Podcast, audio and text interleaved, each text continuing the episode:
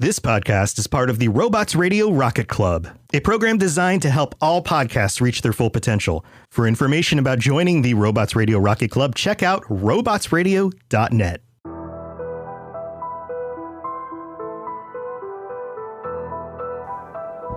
Hello, and welcome to the Assassin's Creed Lorecast. My name is Austin, also known as Teacup. And my name is Shelby, also known as She-Cup. Join us as we embark on unraveling all of your favorite mysteries from the Assassin's Creed universe. From assassins to Templars to the mysterious Isu and more, we will seek to uncover it all. So join us and maybe even take a leap of faith. Hello and welcome to the Assassin's Creed Lorecast. My name is Shelby, or you can call me She-Cup.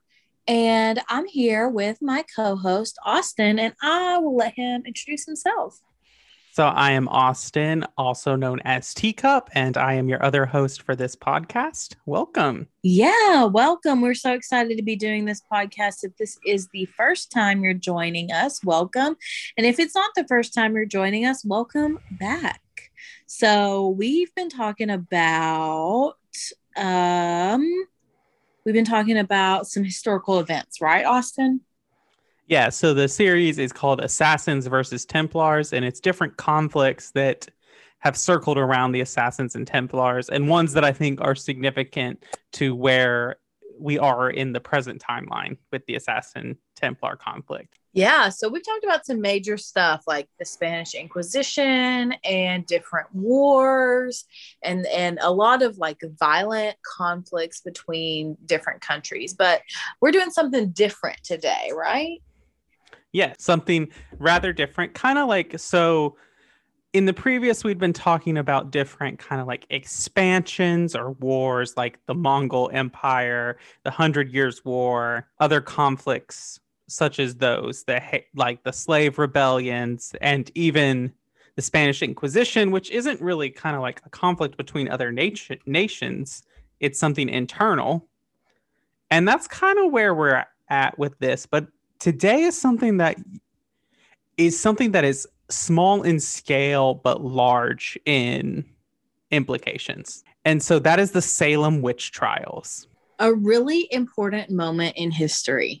Yes. So for just an overview, for those of you who don't know, the Salem Witch Trials were a series of different trials and hearings that happened in Massachusetts around the turn, the like the later years of the seventeenth century. That's sixteen hundreds. So before the colonies were the United States of America, before the Revolutionary War, even before the French and Indian War. And so these hearings are where these people were accused of witchcraft, and these trials resulted in the execution of twenty people. Now, if you grew up in the States, in the United States, you might have read a little play called The Crucible. Shelby, did you read The Crucible?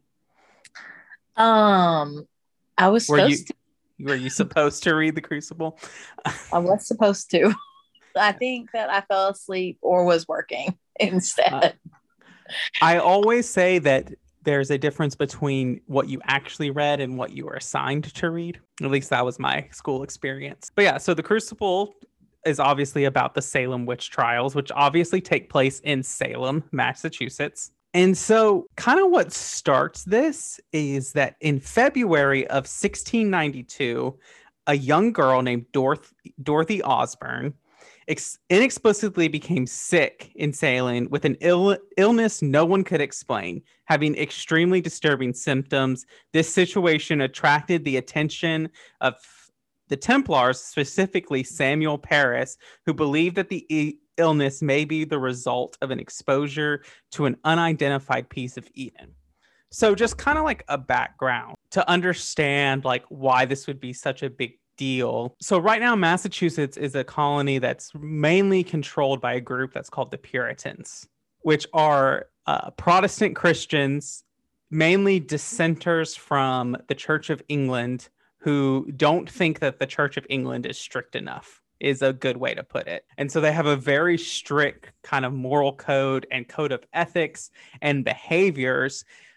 But one thing that's important about the theology is they have a kind of cause and effect theology. They believe that like bad things and when tragedies happens, it's a cause and effect thing. You did X, Y, bad X bad thing, so this Y effect happens to you. Right. And so like if you hear today people on talk radio and television saying like, oh, this hurricane was because of this group of people, that is left over from the Puritans. So like this stuff totally, absolutely still affects us today in twenty twenty-two. Right. And so when this illness happens that no one can explain, the logical conclusion that this group of people with their thinking come to is like, oh, something malicious must be coming through. There must be some work of the devil or witchcraft, which they might come to that. And so Paris, when he gets it kind of wind of this, Templars love to manipulate superstition. It's one of their big M Os that they do. They manipulate superstition and kind of these beliefs of the people that they're trying to control to control them. And so he pushes his daughter and niece to fake having the same seizures, which started a mass hysteria in town as other women also became ill. And so kind of like, if we want to talk about realistically, probably this young girl who had this illness probably had something that was just like seizures just happened, whether it's something like epilepsy or another kind of just other thing that they couldn't just explain away by saying, oh, well, you drank some bad water and this is why you're sick. I think it totally tracks that Templars would do anything they can to capitalize on like societal unrest. Right. So this happens, and the Templars, through the push, push the church, the Puritan church in Salem, to declare that the illness was the work of the devil and witches. And so it's good to note that like this whole ideal ideology about witches doesn't originate in Salem, like in religious history. This would have been something that would have been practiced across the board in Christianity, of like this fear of witchcraft and quote unquote magic um, would have been something that was common across the board in Christianity, though kind of like the Spanish Inquisition, the Puritans in Salem kind of just take it to an extreme. Well, I think it's it's important to note that like not only do the Puritans in Salem take Puritanism to an extreme, Puritans as a denomination and as a sect, they take Christianity to an extreme. So we're talking about extremists, the extremists of the extremists. Mm-hmm. So now we're two levels into the being extreme. Yes, which sets them up to be easily manipulated by the Templars. I mean, by anyone, but especially yeah. by... Mm-hmm. Because the Temp, I mean, it's, if you think about it from a Templar perspective, it'd be really easy to be like, hey, yeah, there is this conspiracy of this working on. And like, I'm a good person who's working for this great world order. And, you know, from a, from like an ideological perspective, Christianity does seek to remake the world, remake the world in a better image that they believe the world will be a better place. That's very easy for the Templars to grab a hold of and manipulate and say, we have the answer to make that world that you're trying to. Yes. Yes. But, but the Templars are not doing what real Christians would. Like, they're not actually Christians. They just, again, they capitalize on the imagery and the aesthetics and even the membership into Christianity to achieve their point. Mm-hmm. There, I would argue that the Templar who might have believed in like actually believed in Christianity to an extent of like changing his life was the first ever Templar, which would have been Alfred the Great. But I thought Alfred the Great wasn't actually a Templar. He was just aligned with them. I mean, he was Grand Master of the Order of Ancients. He's the one who remakes it and brings it to like the, he is the transition point to the order, from the order to the Templars. So you could argue he's the first Templar. Yeah. Well, I agree with your statement either way. Yeah. Um, so by June, they're starting to do these trials. In June, another Templar shows up. Uh, his name is William Stoughton. Uh, he was appointed as the chief magistrate of the court tasked with judging the individuals accused of being witches. So this is a point, this is actual history. So the Puritan headquarters, like the people who are in charge of the denomination, they're located in Boston. Um, and that's kind of their hub where they operate. They hear about what's going on in Salem and they decide, okay, we need someone who is outside of this to come and tell us what's going on. And so they do send kind of judges from outside the Salem community to come and figure out what's going on. Um, it just so happens that the Templars in Boston also capitalize on this. And so it's important to note, when we intercount the American, like in the colonial assassin brotherhood, we see it at two points. We see it at right at its fall and after. So that's in Assassin's Creed Rogue and Assassin's Creed three. The there is no assassin brotherhood when we get there in three. It is literally just an old man and uh, Connor Kenway. In Rogue, it's more established, but the whole purpose of that game is that you basically undo it. And so the assassins are much more established at this point in in the cl- in the colonies, which makes sense because a lot of the colonies are founded, whether it's on like religious freedom, if you call it religious freedom, um, or more probably likely economic freedom is what the colonies are founded on. They want to basically start over and live this new life. They don't want a lot of interference from the crown. Like that is a thing from the beginning that kind of runs through to where when the crown, when the throne of England basically says, okay, now we're going to interfere, the colonies are like, well, you haven't been, and we're not going to stand for it. Right, right. And so it makes sense that the assassins could latch on to that, not only with that kind of allied with the indigenous people of the Americas and their ideologies meshing well with the assassin ideology already. So having the fact that not only are the white settlers bringing assassins, but they're getting a bunch of recruits and establishments with the Native American tribes. The Assassins Brotherhood is a pretty strong force in the colonies at this point. So and I- Oh, sorry. Go ahead. No, no, you go ahead. I was just going to say, I think that makes sense with their ideologies, like not even necessarily like the indigenous tribes, but just with the American col- colonial ideology at that time, like you said, is so much about independence from England specifically. I think it makes total sense that, um, that the assassins would, would have, be able to wedge themselves in in that, and also knowing that like the assassins never really have a stronghold in England. They're never really an English group. No. Um, no, not really at all. Um, and that kind of like goes back to the very beginning, whether you, you know, the Order of Ancients, while you know, kind of gets its origins in Persia, it doesn't really get its real power until it becomes in Rome. And the hidden ones are from Egypt and then to the rest of the Middle East. So it actually is kind of from the very beginning with the, the Knights Templar having a lot of origins in Europe and in England. And then the assassins coming up from the Holy Land and all of that.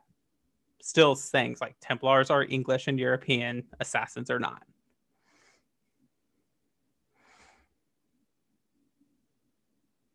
So my whole point of this was that the assassins immediately know what the Templars are up to because they are so well connected. The minute that the Templar comes out of Boston to go to Salem, the assassins are like, okay, what's going on?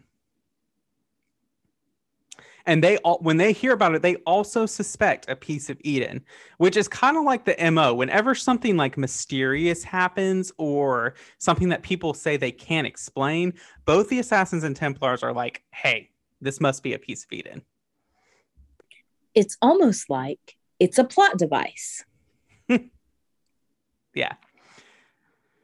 Um, so they send an assassin named Tom Stoddard to investigate. So when Stoddard gets there on June tenth, he witnesses the execution of Bridget, Bridget Bishop, who is the first victim of the witch trials.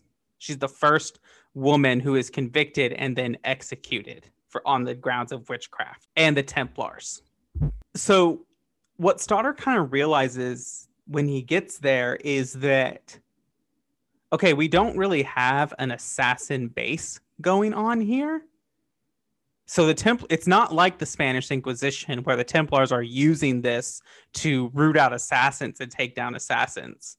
They're searching for something. Something is going on um, because they're just killing people who either get in their way or they think know something.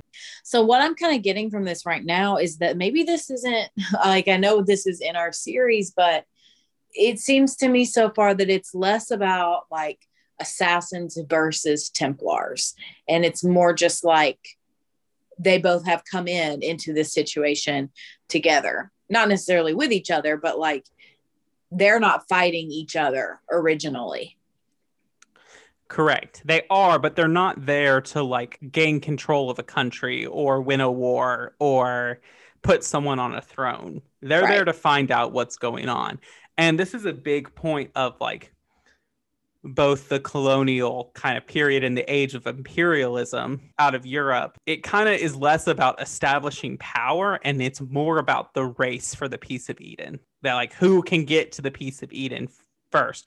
The Templars don't really care about eradicating the assassins as long as they can get the piece of Eden before the assassins do. And I think this also comes back to that both of them have tried to eradicate their orders and they still pop up. So I think at this point, there's an ideology of like, well, we're always going to have to deal with them. Let's just be better than them.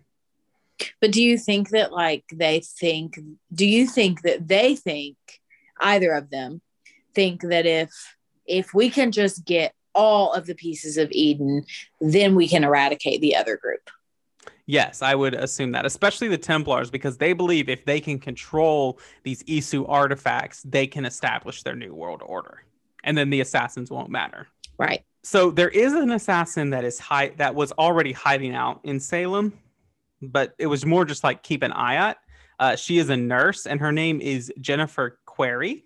And so Strotter kind of relies on her help to kind of get in and figure out what's kind of going on. And so with her help, Strotter gets into the kind of Templar prison where they're holding all these people accused of witchcraft uh, to discover if one of them had a clue on the location of a piece of Eden. So the two assassins found the prisoner and they found Dorothy. This is the first person who had gone ill. Um, who told them that she knew where the artifact was, but they later discovered that there is no piece of Eden, there is no artifact, and that this young girl was one with special psychic abilities. Okay, this is interesting. Can we back up a little bit? Uh-huh. So this nurse, Jennifer, mm-hmm. This is interesting his- historically, because like at this time period, it would have been really uncommon for women to be nurses. Um at least outside of their own homes and their own like families. So when the Salem witch trials started happening um, in our world and not in Assassin's Creed universe, anyone, any woman who was like a nurse or like sold herbs or like had an apothecary, like all of those kinds of women would have been the first ones they turned to upon suspicion of witchcraft. So my question about Assassin's Creed is that there's this assassin, her name's Jennifer, she's pretending to be a nurse or she is a nurse, whatever. Um, and so she's just in, in Salem being obscure. But wouldn't, in my opinion, they would have gone after her for being a witch herself. So do we know in the lore if that happens? Uh, I don't know based on what's going on. Um, it seems just kind of like a liberty that uh, that Ubisoft is kind of taking with this story, because not only would they go after her because she's a nurse, she's also unmarried. Yeah. And so she would have been like one of the first. Um, she had a target on her back for sure. Right, right. Um, and so I guess unless she was able to prove that she wasn't, but it just seems unlikely a little bit. But that's the story that happens. So then for me, that's a major place where I think that that's a major plot hole in the Assassin's Creed universe for me. Unless she is a nurse, uh, like kind of like under the table, and that she helps.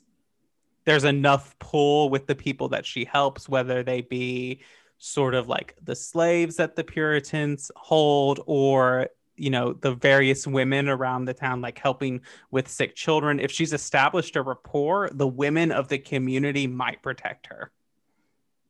I doubt it, because part of the Salem Witch Trials also is that people were turning on each other, even families, like mothers and daughters turning on each other to save themselves. So why would they do, if they're willing to turn on their mother or their daughter, why would they protect some random person from the community? I don't know. I, I'm just trying to explain a plot hole.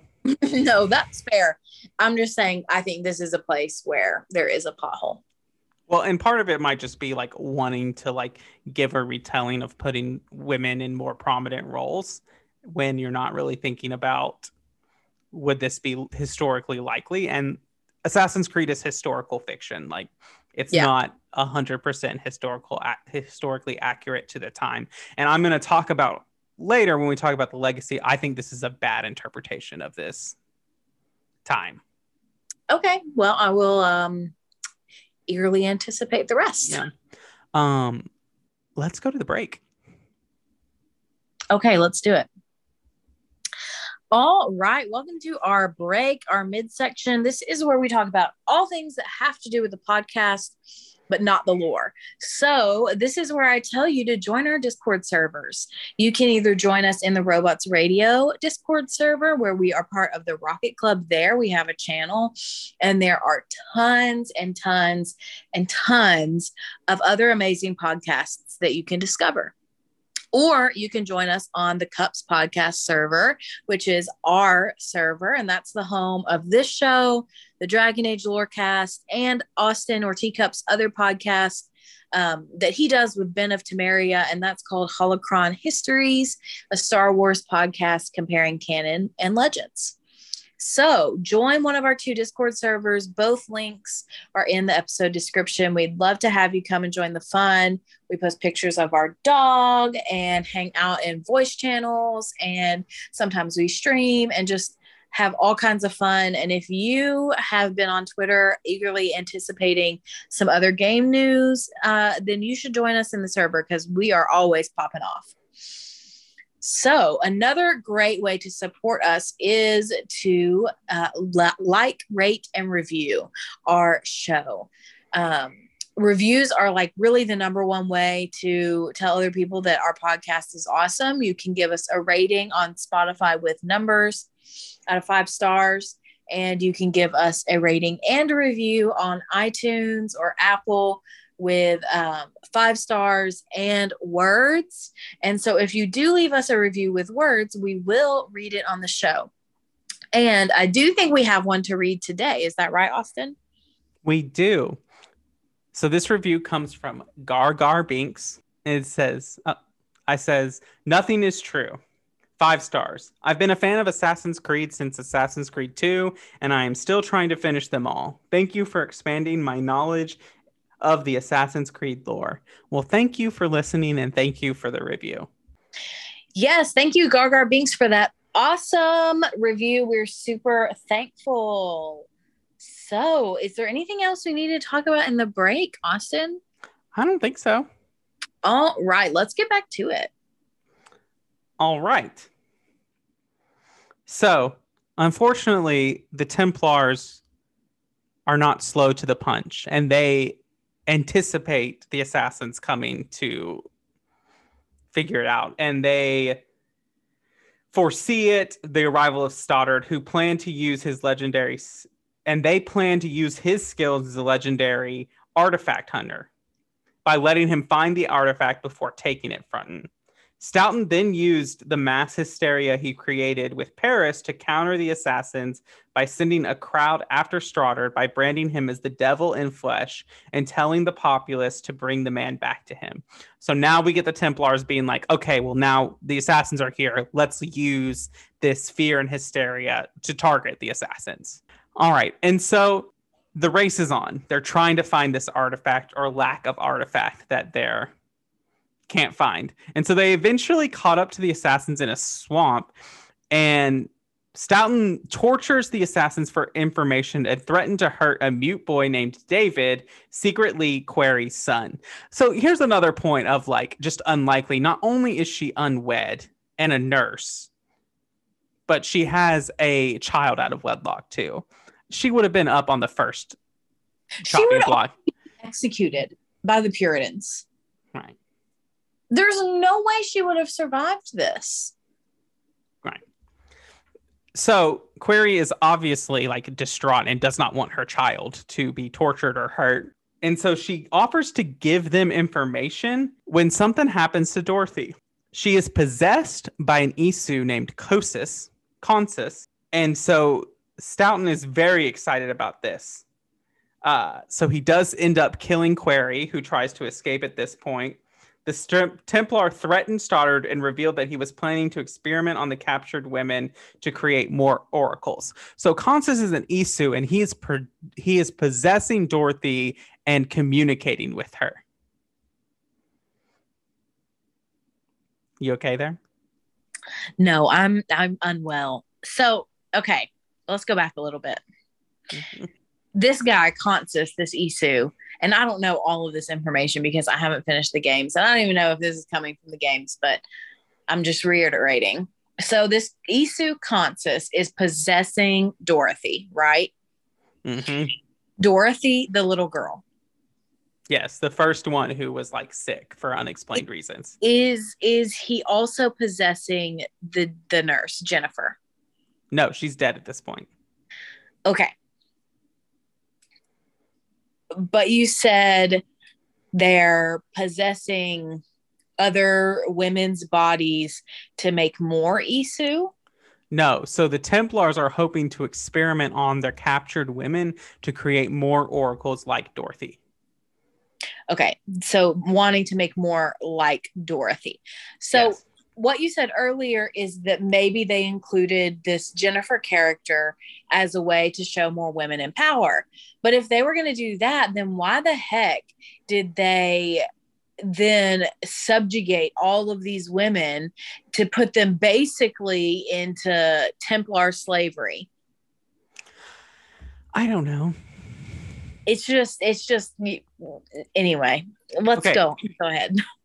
So basically what is happening is, so one important thing about Isu and the Isu scientists, so that's a Minerva, Juno, this Consus person.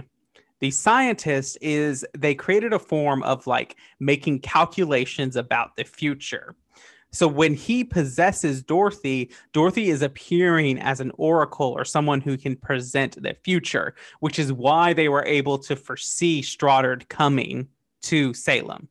And so this is why he's so excited, because he realized, okay, there's no artifact, but if we can capture the spirit, we can create these oracles and always be one step ahead of the temp- of the assassins. Right.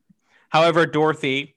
Uh, hearing Stoughton's words and overcome with the guilt that she's played, uh, she kills herself in the fire, and enraged Stoughton tried to kill Stoddard, blaming for the loss of his oracle, and ranted how he would find another, even if he would try every woman in the colonies as a witch. Before he could kill the assassin, his fellow Templar, Samuel Paris, interfered and shot Stoughton in the shoulder. Paris then freed David and Stoddard, as clearly objected to Stoughton's way of violence.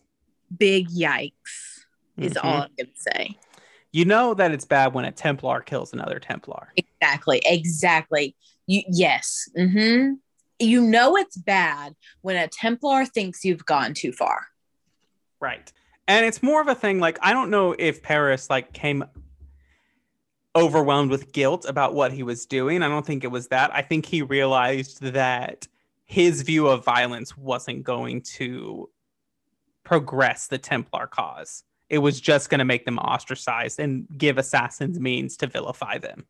And so just a real brief before we kind of talk about legacy and historical reverence. I titled this section, uh, Who the Hell is Consus? And so Consus is an Isu known as the uh, erudite god uh, Prometheus, and the Voices was a famed Isu science and creator of the pieces of Eden. A lot of the Isu have Greek god um, counterparts. His is Hephaestus, the blacksmith of the gods. Okay, that's interesting. However, all I can think of, all I can think of is uh, erudite is one of the five factions in the Divergent novels. Yes, they are. So that's all I can think of. They were also a people. I mean, I didn't know that. I know yes. that they're like dedicated to knowledge and like learning and stuff, but yes. Which makes sense that they would worship Prometheus in that, like, he is the one who gives mankind f- fire and advocates for their learning. And so he he develops something called the Shroud of Eden, which we talk about in other games, which is like this super duper strong healing artifact. It's rumored that the cloth that they wrap Jesus in is a Shroud of Eden, which take that for what you will. I, I think that's a little offensive. I take it for what you I'm, will. I'm just going to say, I think that's a little offensive to Christians. Right. Um, and so while a shroud was active, he was able to communicate with people outside of time, which isn't unknown. Like, a lot of Isu do this. And given the history we know with the Animus, communication across the time stream is not uncommon in the Assassin's Creed universe. And it's also theorized that he's able to communicate via people with high precursor D N A. Maybe Dorothy had this precursor D N A in her, maybe she didn't. But I want to talk about how I think now, how I think this is a bad interpretation of a historical event. And I just want to say, like, I think that this takes away the historical significance of the Salem Witch Trial by making it about this kind of conspiracy theory, like this piece of Eden. I think takes away from the moment in time on how religious extremism can just overtake a community. And like, that's the thing about the Salem Witch Trials, is that it just gets out of hand, and there's not one person who's trying to manipulate it. It's this kind of groupthink that's going on, that fear and everything compound to the point that, like, the priest and preachers in Boston come into Salem and are just like, we have no idea how to control this. And so I think to make it about this Templar and assassin thing takes away from that, and takes away from the lesson and the historical importance of how religious extremism can sneak into a community and take over. I really agree with that. And for me, okay, bear with me a little bit, because this may seem a little bit out of left field, but I'll circle it back. For me, this really strikes me as um, lore that was written in a time when we were much more optimistic about the state of the world. And so for me, I think back to when President Obama was, like, first elected in the United States. Um, and in that time period, there was a lot of optimism for, like, the future of our country. We had just elected our first Black president, and he was young too. And so there was a lot of hope for that um, and for, for his presidency in that time period. And we very much looked at the world as a place of opportunity. We looked at our country as a place of anything can happen. The best is yet to come. And when we do the same thing today, when we look at our country and our world, I think we're in a totally opposite place. We are in a really terrible place where extremism of a lot of different kinds is erupting. Similar, not not the exact same, of course, as the Salem Witch Trials, but I think there are some similarities there. And I think there absolutely is the potential for extremism to overtake us here and now in the United States in twenty twenty-two.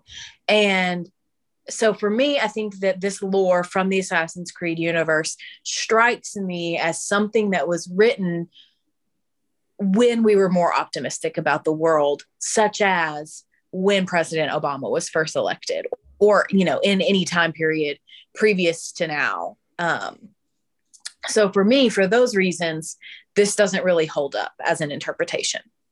Right.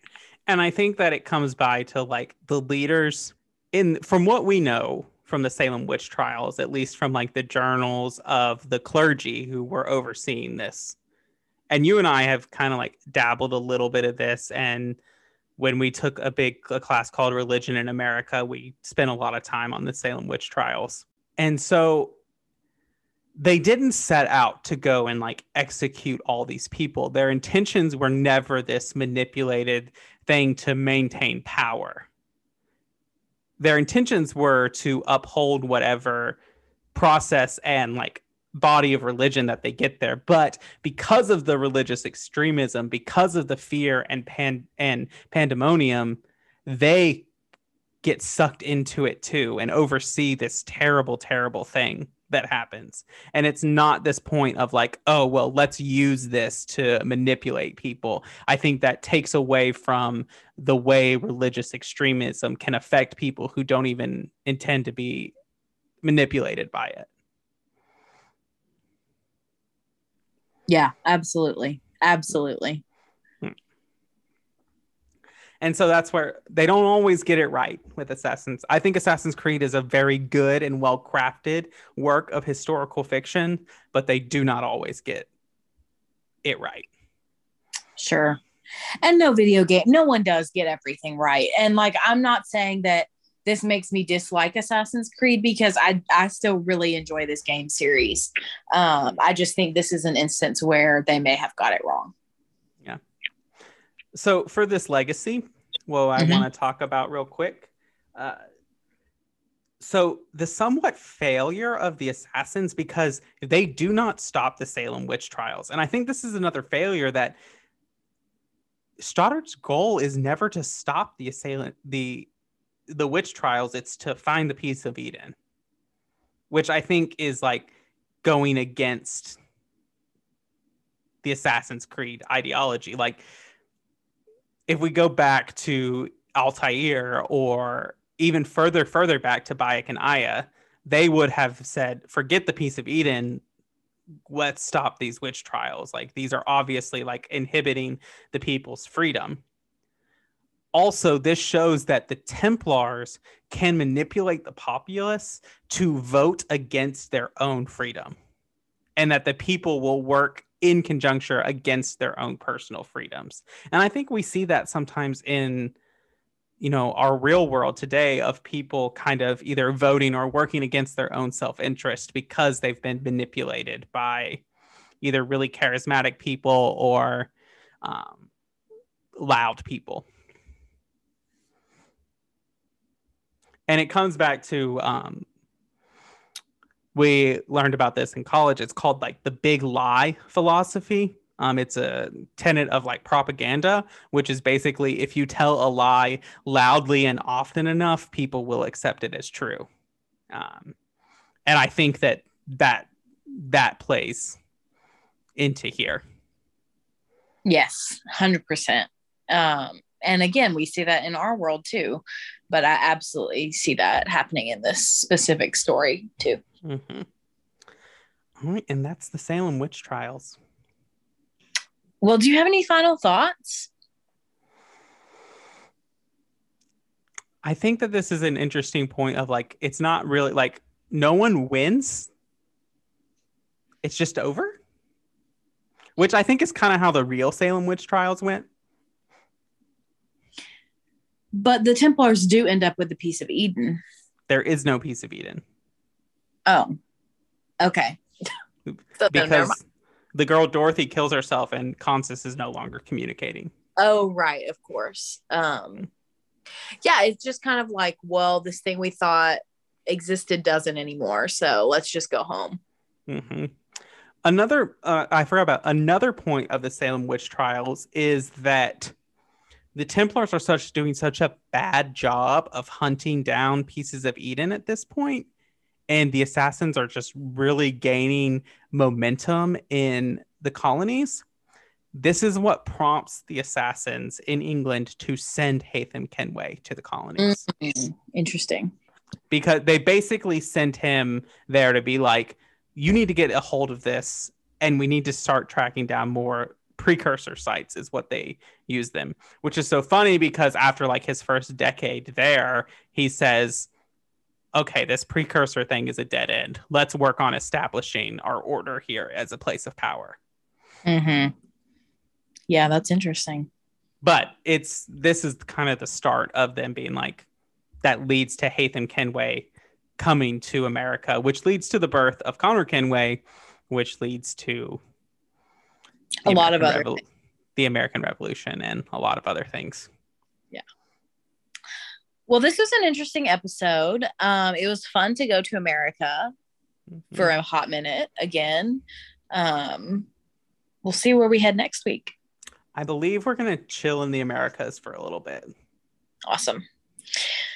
All right, Austin, unless you have anything else, I think we're good to wrap it up. Yeah, that's all I got. All right, well, we'll see you next time on the Assassin's Creed Lorecast. Thanks for listening to the Assassin's Creed Lorecast. You can find us on Twitter at Assassin's Creed Lorecast, or you could talk to us on Discord in the Robots Radio Discord or our personal Discord server. Both links found in this episode's descriptions. Thank you for listening, and always stay to the shadows to serve the light, Assassins.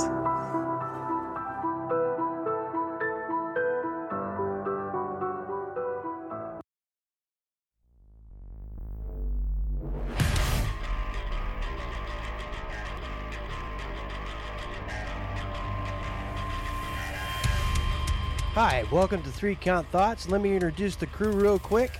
Hi, I'm Maverick Stone. I'm Romer. And I'm Jaxus. Join us as we talk all things wrestling. Each week, we'll take a topic from the wrestling world, knock it around a bit, and then go over the week in wrestling from a strictly fan perspective. We can be found on all major podcast catchers. We can also be found at Three Count Thoughts on both YouTube and Twitter. Or you can send us an email using three count thoughts at gmail dot com. Okay, are you ready? Ring the bell.